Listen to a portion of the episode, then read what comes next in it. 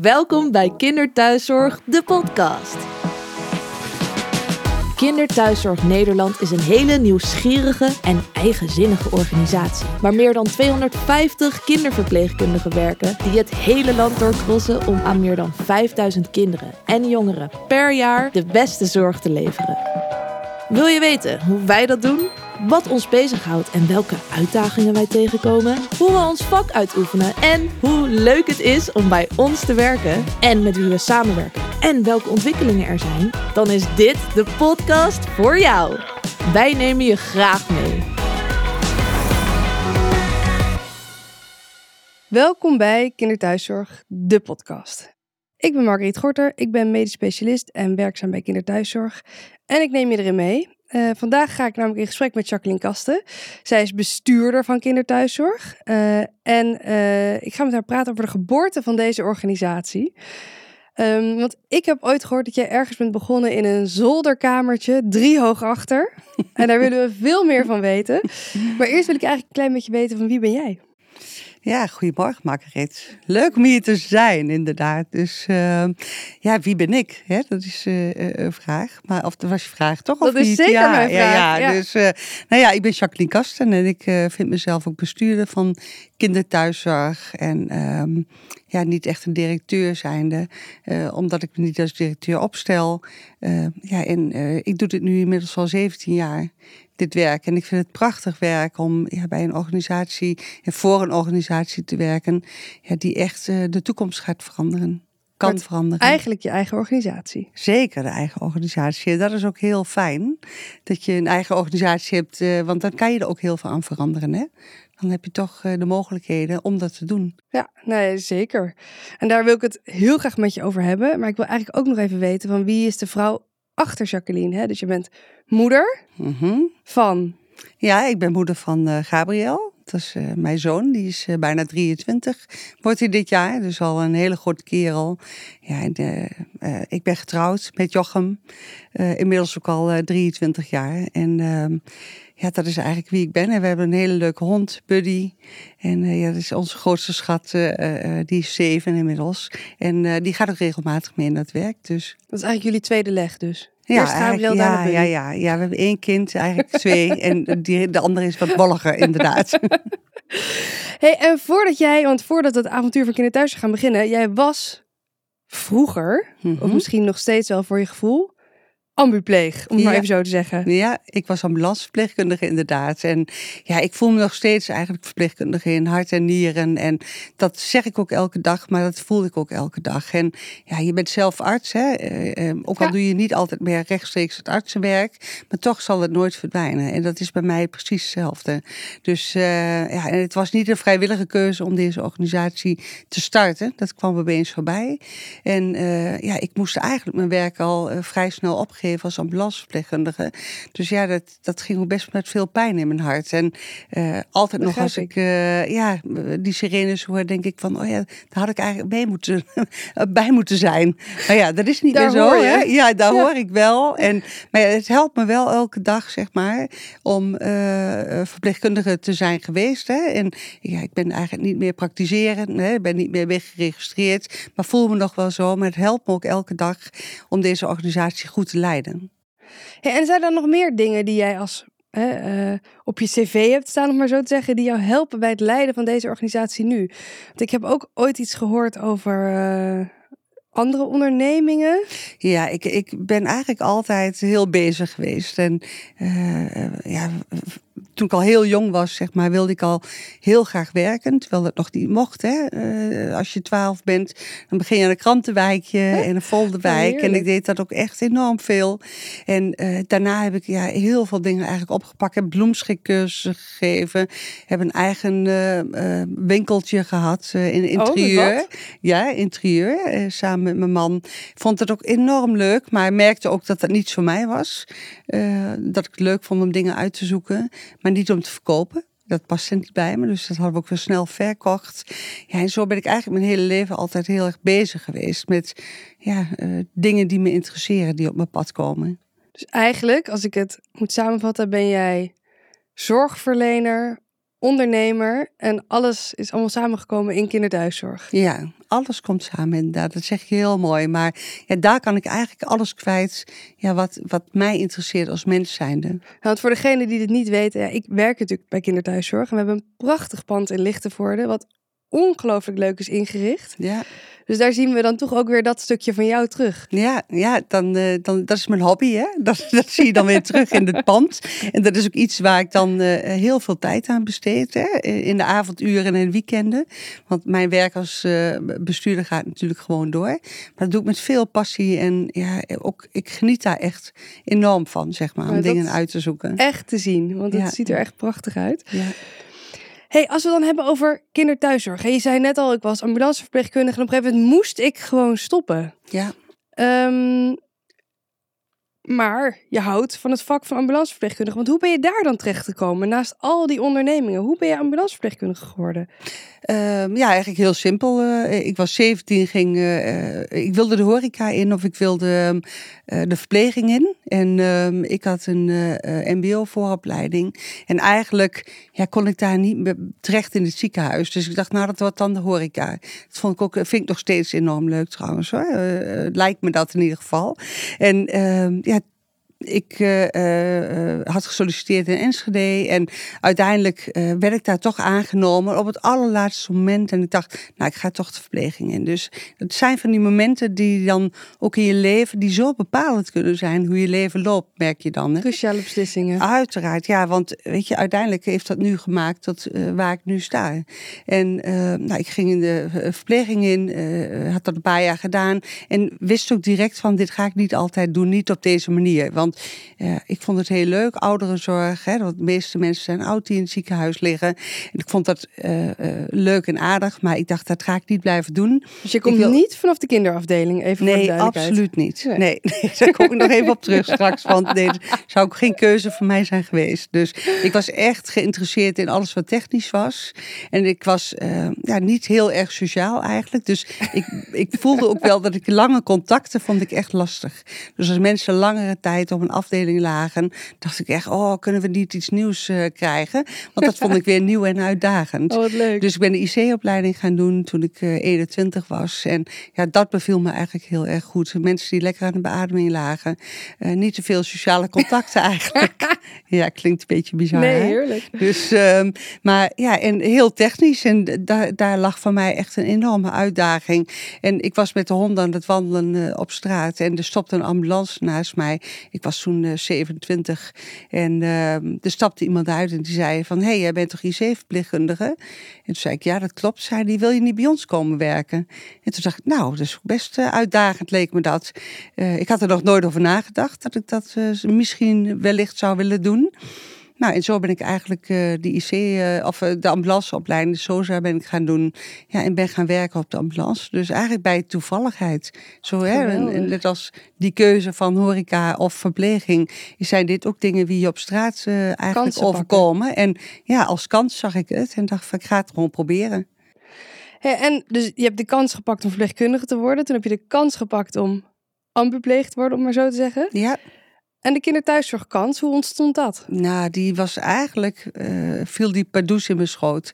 En ook eigenlijk niet heel vrijwillig. Want ik kwam uh, achter in die ambulance nou, meerdere kinderen tegen die van A naar B moesten worden vervoerd. Kinderen in de couveuse, uh, wie bijvoorbeeld van de Achterhoek naar Groningen moesten worden vervoerd. Of kinderen die met een tracheacanule, ja, die ook weer vervoerd moesten worden naar een ander ziekenhuis. Ik merkte achterin, als ik achterin zat met die kinderen, dat natuurlijk zat er een vader vader of moeder bij, en in de meeste gevallen moeders, ja, dat die eigenlijk geen goede zorg konden vinden thuis.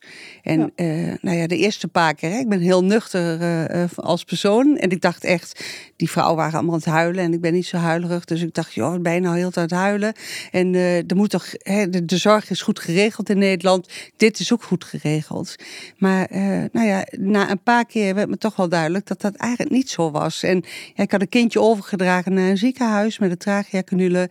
En ik droeg dat over aan de verpleegkundige en ik had het kindje op bed gelegd. En die deed eigenlijk een rood dopje op de tracheacanule. Wat betekent dat je de kind eh, adem omneemt. Oh, nee. En die moeder eh, ja, wisselde een blik met mij.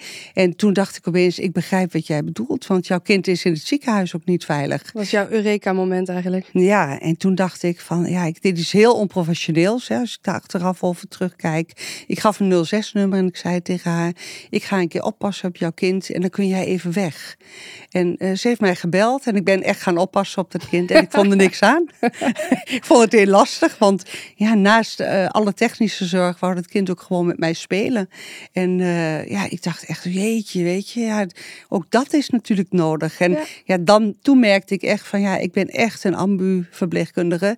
En ik ben geen kinderverpleegkundige, maar heel veel kinderverpleegkundigen in Nederland zouden dit fantastisch vinden als Ja. werk zijnde. Zeker. Dus eh, zo is eigenlijk kinderthuiszorg ontstaan. Eigenlijk op een hele eenvoudige manier. En ja, toen had ik nog helemaal in mijn hoofd van...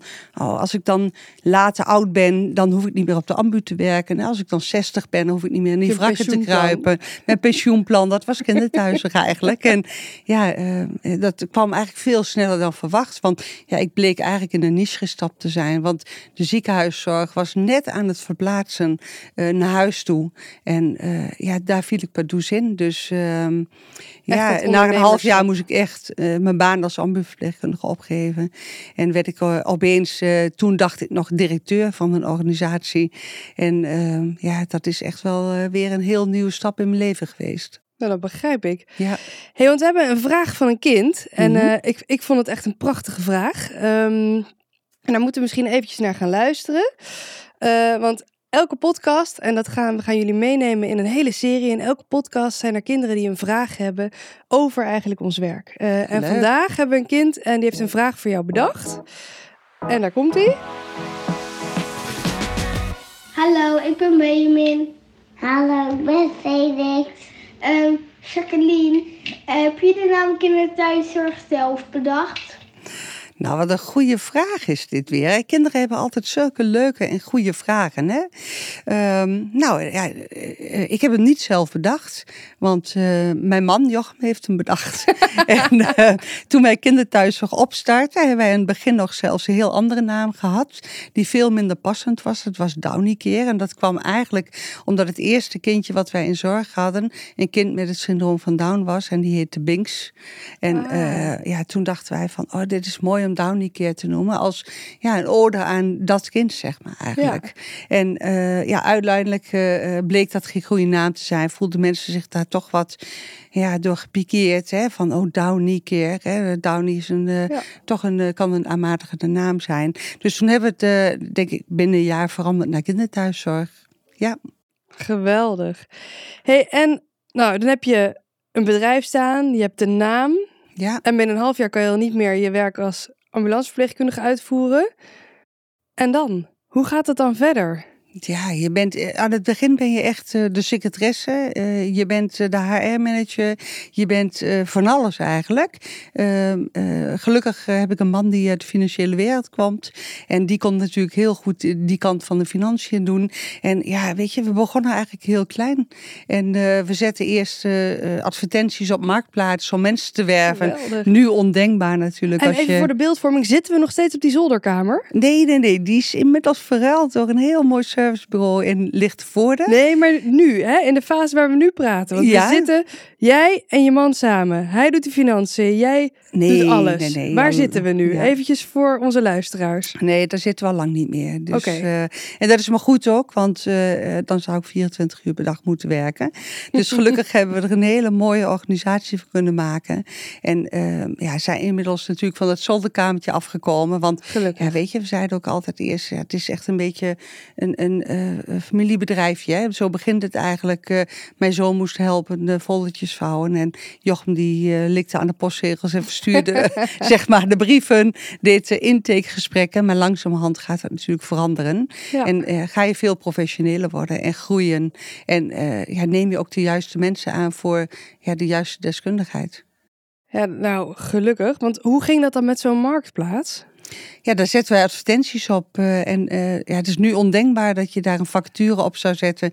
Dat daar mensen voor zouden komen. Maar eh, toen de tijden, dan praten we alweer over 17 jaar geleden. Hè? Dat is natuurlijk een hele lange tijd geleden. En was ook het digitale platformen waren natuurlijk totaal anders dan nu nog. Maar daar kwamen heel veel mensen op die ook bij ons wilden werken. Dus het was best heel bijzonder. En was je dan gericht op lokaal? Of wil je, want kijk, nu, Nee. Kinderthuiszorg is een landelijke organisatie. Klopt. Hoe was dat toen? Wat was jouw visie op dat moment? Nou, eh, we hadden het daar samen ook over gehad eh, thuis. En wij dachten, ja, hoe groot is Nederland nu? Wij eh, reden allebei eigenlijk graag in de auto. En wij dachten, ja, van links naar rechts is het maximaal 2,5 uur. Van boven naar onder maximaal 4 uur. Eh, ja, dat is allemaal wel te bereiden. Hè? Dus laten we maar gewoon landelijk beginnen. Eh, ja, gewoon missie- ja. gesproken. Ja, dus dat was echt wel eh, ja, bijzonder achteraf hè, dat je dat soort keuzes maakt. Want ja, er is eigenlijk geen enkele kinderthuisorganisatie die echt landelijk werkt. Zeg maar. Nee. Dat is allemaal heel regionaal ingestoken in de plaats waar degene die daarmee begonnen is, ja, eigenlijk eh, eh, de keuze heeft gemaakt. Maar ja, ik ben uiteindelijk altijd nog heel blij dat wij landelijk eh, zorg kunnen bieden, omdat ook heel veel mogelijkheden we schept. En dat is inderdaad wel ja, de ondernemer. Ja, dat is heel grappig, want jij vertelt en ik moet heel erg denken aan het think big, weet je wat je altijd zegt. Ja. Of hè, wat men altijd zegt. En, eh, en dat is hier wel echt een voorbeeld van. Ja, ja, weet je, je kan altijd nog weer terug. Dromen durven doen. Ja, ja, dus, eh, eh, maar iets erbij doen is veel moeilijker dan iets eraf halen. Dus je kunt beter maar inderdaad think big, hè, denk groot en denk ook in kansen. En niet in belemmeringen en beperkingen. En dat is natuurlijk wel ja, waar we over algemeen heel goed in zijn, in beperkingen te denken. Maar ja, dat staat niet in mijn boekje. En voor de luisteraar, dit is dus eigenlijk levenswijsheid van een geslaagde ondernemer. Hè? Neem deze mee, steek hem in je zak. Want dat is wel echt zo. Ehm, hey, ehm, wat een ander item. Want we hebben nu één item gehad. En één item in deze serie podcast is de vraag van het kind. En we hebben een ander item in deze serie. En dat is de werktas. Ja. Ehm, voor degene bekend met kinderthuiszorg, die weten dat onze kinderverpleegkundigen hebben een prachtige werktas. Waar alles in zit, aan zit en waar ze alles mee kunnen. Ja, Ehm, en wat we gaan doen in deze serie is we gaan elke keer een kijkje nemen in de werktas. En we gaan vragen, wat zit er in jouw tas? En wat is het eerste wat jij eruit haalt en waarom? ja. En dat ga ik aan jou vragen, Jacqueline. Ja. Wat zit er in jouw werktas? En wat haal je eruit en waarom? Nou, er zit een heleboel in. Maar eh, ik denk als we het dan toch over de historie van kinderthuiszorg hebben. eh, dan heb ik een hele mooie eh, wie in mijn werktas zit. En dat is eh, deze mooie pop Bink. En ehm, ja, Bink heeft echt, hè, hij, heeft, hij heeft ook nog een vriendinnetje trouwens, die heet Bibi. en ehm, ja, die waren, eh, eh, eh, we wilden eigenlijk aan het begin, zeg maar, toen we net waren gestart bij kind, hè, met kinderthuiszorg, wilden we eigenlijk binnenkomen met een cadeautje voor kinderen. Dus dat vonden we belangrijk, hè, dat er een beetje een opening was, dat de verpleegkundige binnen zou komen en ja, iets kon geven aan het kind, wat eigenlijk het weg vrij maakte tot een goed contact. Nou, en ehm, aan het begin was Bink en Bibi bijzonder nog helemaal niet. Dus dan had ik alle giraffjes van alle HEMA's in Nederland opgekocht. Eh, omdat ik, eh, de giraf was ook eigenlijk de lievelingsknuffel van mijn zoon Gabriel. Dus eh, ik vind dat belangrijk om symbolische waarde aan dingen te hechten. Dus alle giraffjes waren gekocht in de, in de HEMA. En die waren op een gegeven moment uitverkocht. Dus die ja, nou ja, en ze werden ook niet meer gemaakt. Eh, dus de- er ontstond een ramp zo van, en Ja. nu, wat gaan we nu doen? En toen dachten we opeens van, ja, weet je, we kunnen ook iets gaan ontwerpen wat kinderen helpt. Hè? Want langzamerhand ga je steeds meer betere ideeën krijgen eh, eh, in deze Dus eigenlijk een onderneming. beetje de start van de traumavrije kindzorg al nou, bijna, hè? eigenlijk wel, hè? als je daar zo weer Ja. naar kijkt, inderdaad, wat je zegt, zo realiseer ik me niet. Maar ja, dat, dat gebeurde wel, hè? dat je dan dacht, oh, we moeten poppen maken die eh, eh, de kinderen gaan helpen eh, met het accepteren eigenlijk van hun ziekte. Hè? En dat ze eigenlijk weer een, eigenlijk zon, hè, met de ziekte een normaal leven kunnen leiden. Dus zo zijn Bing en Bibi ook ontstaan. Eerst waren het stokkenpoppetjes hè? eh, ehm, en zo zagen ze er ook uit. Nou, totdat wij een hele goede marketingmedewerker kregen en die zei, ja, weet je, dit is wel een beetje old fashion. Het is misschien leuk als je in 1968 bent geboren zoals jij. Maar ja, weet je, we moeten daar eigenlijk een moderne versie van maken. Want het kind van tegenwoordig heeft iets anders nodig dan de kinderen van vroeger. Dus vandaar dat er een beetje een Avatar-achtige pop uh, uit is gekomen. Uh, maar ook met een knipoog weer naar het eerste kindje Binks toe. Hè. De mop heet uh, Bink en Bibi. Hè. dus echte Bink en ja, Bibi, echt een hele lieve, zachte naam. Ja. En ze, hebben trouwens nog meer vrienden, Bella en, en wie is Buddy. Bella? Nou, Bella is de poes bijvoorbeeld in het verhaal van Bing en Bibi. En Buddy, ons hond heet ook Buddy, hè. wat ik al zei, onze zeven, zevenjarige labradoodle. Die is ook echt tot ja, knuffel, zeg maar, vermaakt. En ja, Bing en Bibi beleven allerlei verhalen met elkaar. Er zijn ook boekjes van, uh, ja, die kinderen echt helpen, zeg maar, in dat accepteren van hun ziekte. Dus uh, ja, Bing is een heel belangrijk item. Uh, Bink heeft bijvoorbeeld ook vorig jaar een neuszonde gekregen, omdat jongetjes, de enige die een neuszonde had, was Bibi. Ja. En jongetjes vonden dat onterecht, dus Bink moest ook in een nieuwe versie een, een neuszonde krijgen. Nou, dat vind ik hele mooie dingen, waar ik denk, ja, dat denken kinderen ook zo goed over mee. En eigenlijk staat dit dus wel voor kinderthuiszorg. Hè? Dus het is niet alleen handelen, de handelingen die we doen. Het is traumavrije kindzorg. Het Precies. is meedenken met de kinderen. Het is kinderen in hun kracht zetten. Ja, ja, het gaat echt om de kinderen. Het gaat om het hele kind. Het hele kind inderdaad. En het gezin natuurlijk, hè, daaromheen. Precies. Maar uh, nee, het is, het is heel belangrijk dat zij ja, alle supports krijgen die zij uh, uh, nodig hebben. Ja, om een zo nou, prettig mogelijk leven eigenlijk te kunnen leven. Want dat is waar we nu staan, hè? Een grote ja. organisatie. Meer dan 250, 260 kinderverpleegkundigen ja. inmiddels al. Ja. Meer dan 5000 kinderen jaarlijks in zorg. Ja, enorm hè? Samenwerking met 80 ziekenhuizen. Ja. Hoe voelt dat na 17 jaar dat je dit hebt bereikt? Ja, weet je, dat, daar denk ik eigenlijk nooit zo over na. Want ik zeg het best wel vaak tegen je. Ja, ik zeg best wel vaak, klopt. dit heb jij gedaan. Ja, hè? maar toch, uh, weet je, het voelt voor mij niet dat ik dit heb gedaan. Wij, hè, de, de, de, je geeft de kans ertoe om zich te laten ontwikkelen. Maar kinderthuiszorg is niet wie ik ben. Weet je, kinderthuiszorg zijn we met z'n allen. Alle kinderverpleegkundigen, maar ook alle mensen op het servicebureau, die vormen kinderthuiszorg. En ik ben daar alleen maar een fractie van. En ik maak het mogelijk voor iedereen om uh, die weg te gaan bewandelen, zeg maar. En zo voel ik het. Ik voel het dus niet als dat, oh, dat heb ik zelf gedaan.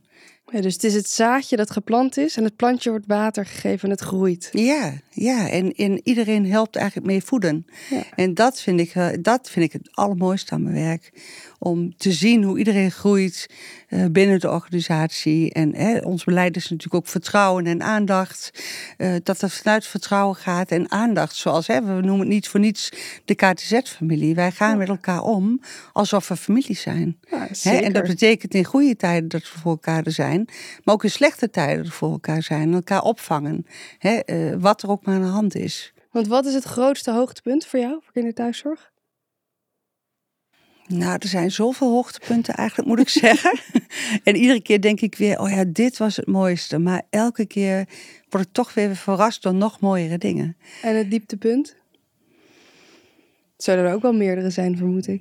Ja, weet je, het dieptepunt is ook uh, in al die jaren dat je enorme tegenwerking krijgt door overheidsorganisaties die eigenlijk niet begrijpen wat kinderen nodig hebben. Mm -hmm.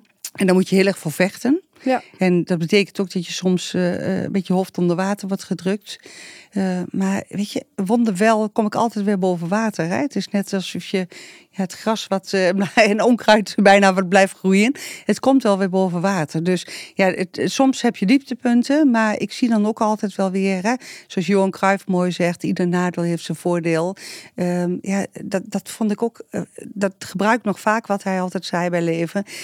Zo zie ik het tegenwoordig ook echt. Dat ik denk van, oh, het zal wel een betekenis hebben ja. als er een keer dieptepunt is. Ja, dus het is een dus, horige ja. weg met bergen ja, en dalen. Ja, maar uh, je hebt één ding even nodig en dat is een beetje tijd. Ja. En dan zie je ook wel weer uh, waarvoor het soms nodig is geweest. Dat je een dieptepunt nodig had. Ja. Ja, ja dus met al die dingen hebben we eigenlijk nu een super grote, prachtige organisatie. Ja. En, uh, met hele mooie mensen. Hele daarin. mooie mensen, hele mooie Bink en Bibi mascottes, Ja, ja. eigenlijk als ik ze zo mag noemen. Hey, en dan ben je nu 17 jaar verder. Ja. Wat een tijd, hè? Wat een tijd. Ja, dat is ook echt zoiets vreemds als ik daarover nadenk. Want wat, wat is nou jouw dat is mijn vraag aan jou eigenlijk. Wat is nou je ultieme droom voor kinderthuiszorg? Nou, mijn ultieme droom is wel dat we hè, ehm, echt ja, hier controle over blijven houden. Hè? Dat, dat, uh, uh, we doen het zo goed al. Hè? En uh, dat er ook de ruimte voor wordt gegeven hè? in de politiek. Ja. maar ook door zorgverzekeraars, door alle partijen die daarbij betrokken zijn. Vind ik echt belangrijk dat die ruimte er blijft komen. Ehm, zodat eigenlijk de professionals waar het om gaat ook de ruimte mogen nemen. Want uiteindelijk gaat het niet over organisaties. Het gaat over mensen die daar werken. Ja. En dat is mijn ultieme droom ook voor kinderthuiszorg. Dat die uiteindelijk wordt geleid door mensen die er werken. En dat betekent ook echt dat er een, uiteindelijk een kinderverpleegkundige aan het front moet staan, wat mij betreft. En ik ben geen kinderverpleegkundige. Ja. Ik heb er wel veel over geleerd, hoe zij denken en doen. Maar uiteindelijk moet het geleid worden door een kinderverpleegkundige. En misschien door een kinderarts bijvoorbeeld. Dus in ieder geval kinderzorg geleide kinderzorg. Ja. Voor kinderen, voor gezinnen. Precies, want die begrijpen uh, wat er nodig is. Hè? En ik heb me al te vaak gezien in die afgelopen 17 jaar dat uh, mensen, hè, de zorgprofessionals, zich enorm laten leiden door de organisatie waar zij werken. Ja. Maar uh, het BIG, hè, het beroepen individuele gezondheidszorg, is er niet voor niets. Die is er omdat het een individueel beroep is, waar eigenlijk geen tussenkomst mag zijn van andere personen of organisaties om het beroep, goed uit te oefenen. Dus dat is echt mijn droom voor kindthuiszorg, dat ik denk, ja, laat het nou maar over aan die zorgprofessional, want die weet heel goed wat het kind en gezin nodig heeft. En die weet ook heel goed wat de beroepsgroep nodig heeft. Ja. Nou, daar zijn we nog niet, maar ja, als ik nou een droom heb, is dat het wel. Nou, dat begrijp ik. Dat is ook een prachtige droom. En dan kinderen centraal, gezinnen centraal. Ja, medewerkers. Medewerkers centraal, ja, centraal. Met alles wat er nodig is. Ja. Dus niet alleen uh, de zonde inbrengen en dat soort dingen. Nee, nee, nee, weet je. dat, alle kinderleefdomeinen. Ja, ik noem het ook altijd als voorbeeld hè, naar, naar mensen die nieuw bij ons in dienst komen. Uh, het trucje, het technische trucje van het vak, hè, je bent zelf chirurg. Ja. Uh, dat scalpel erin zetten is niet de grootste uitdaging meer. Kan je hè? Dat, dat is een beetje schokkend soms voor mensen die er niets van begrijpen, hè, nee, die niet in het vak zitten. Maar mijn grootste uitdaging met de ambulance dienst was niet een infuus inbrengen. Nee. Weet je, dat deed ik op mijn ruggengraat. Maar de context waarin dat infuus in moest worden gebracht, was enorm uitdagend. Daar lag de passie voor het Zeker. vak. En zo is het ook eigenlijk bij de kinderverpleegkundigen. Hè? Het gaat er voor hun niet om. Zij kunnen een neusmaagzonde van ver af te bijna ingooien, zeg ik wel schekscherend. hè? Dan denk je, zij zijn dat gewend. Hè? Bij elke leeftijd, uh, wat een kind ook maar heeft, dat te doen. Maar het gaat gewoon in welke context doen zij dat? En welke invloed heeft dat ja, op uh, de gezondheid van het kind of het welzijn van hunzelf. En ja, daar ligt een hele grote uitdaging. Maar ook het passie van het beroep ligt daar. Zeker. Dus dat moeten we ook stimuleren. Hè? Dat, dat het uh, geen technisch vak aan het verworden is. Ja. Jemig. Ja. Wat een mooi bedrijf en wat een mooi vak. Dankjewel. Um, we moeten denk ik af gaan ronden, want we zitten in de tijd. Dus ik wil jullie ontzettend bedanken voor het luisteren, lieve luisteraars. Uh, bedankt dus voor het luisteren naar Kinderthuiszorg, de podcast. Een podcast waarin we in gesprek gaan met zorgprofessionals over alles rondom de kindzorg buiten het ziekenhuis. Blijf Kinderthuiszorg volgen en mis geen enkele aflevering, want we gaan ook nog verder praten met Jacqueline. Dus abonneer je en uh, doe dat in je favoriete podcast-app. Dankjewel, Jacqueline. Graag gedaan. Dank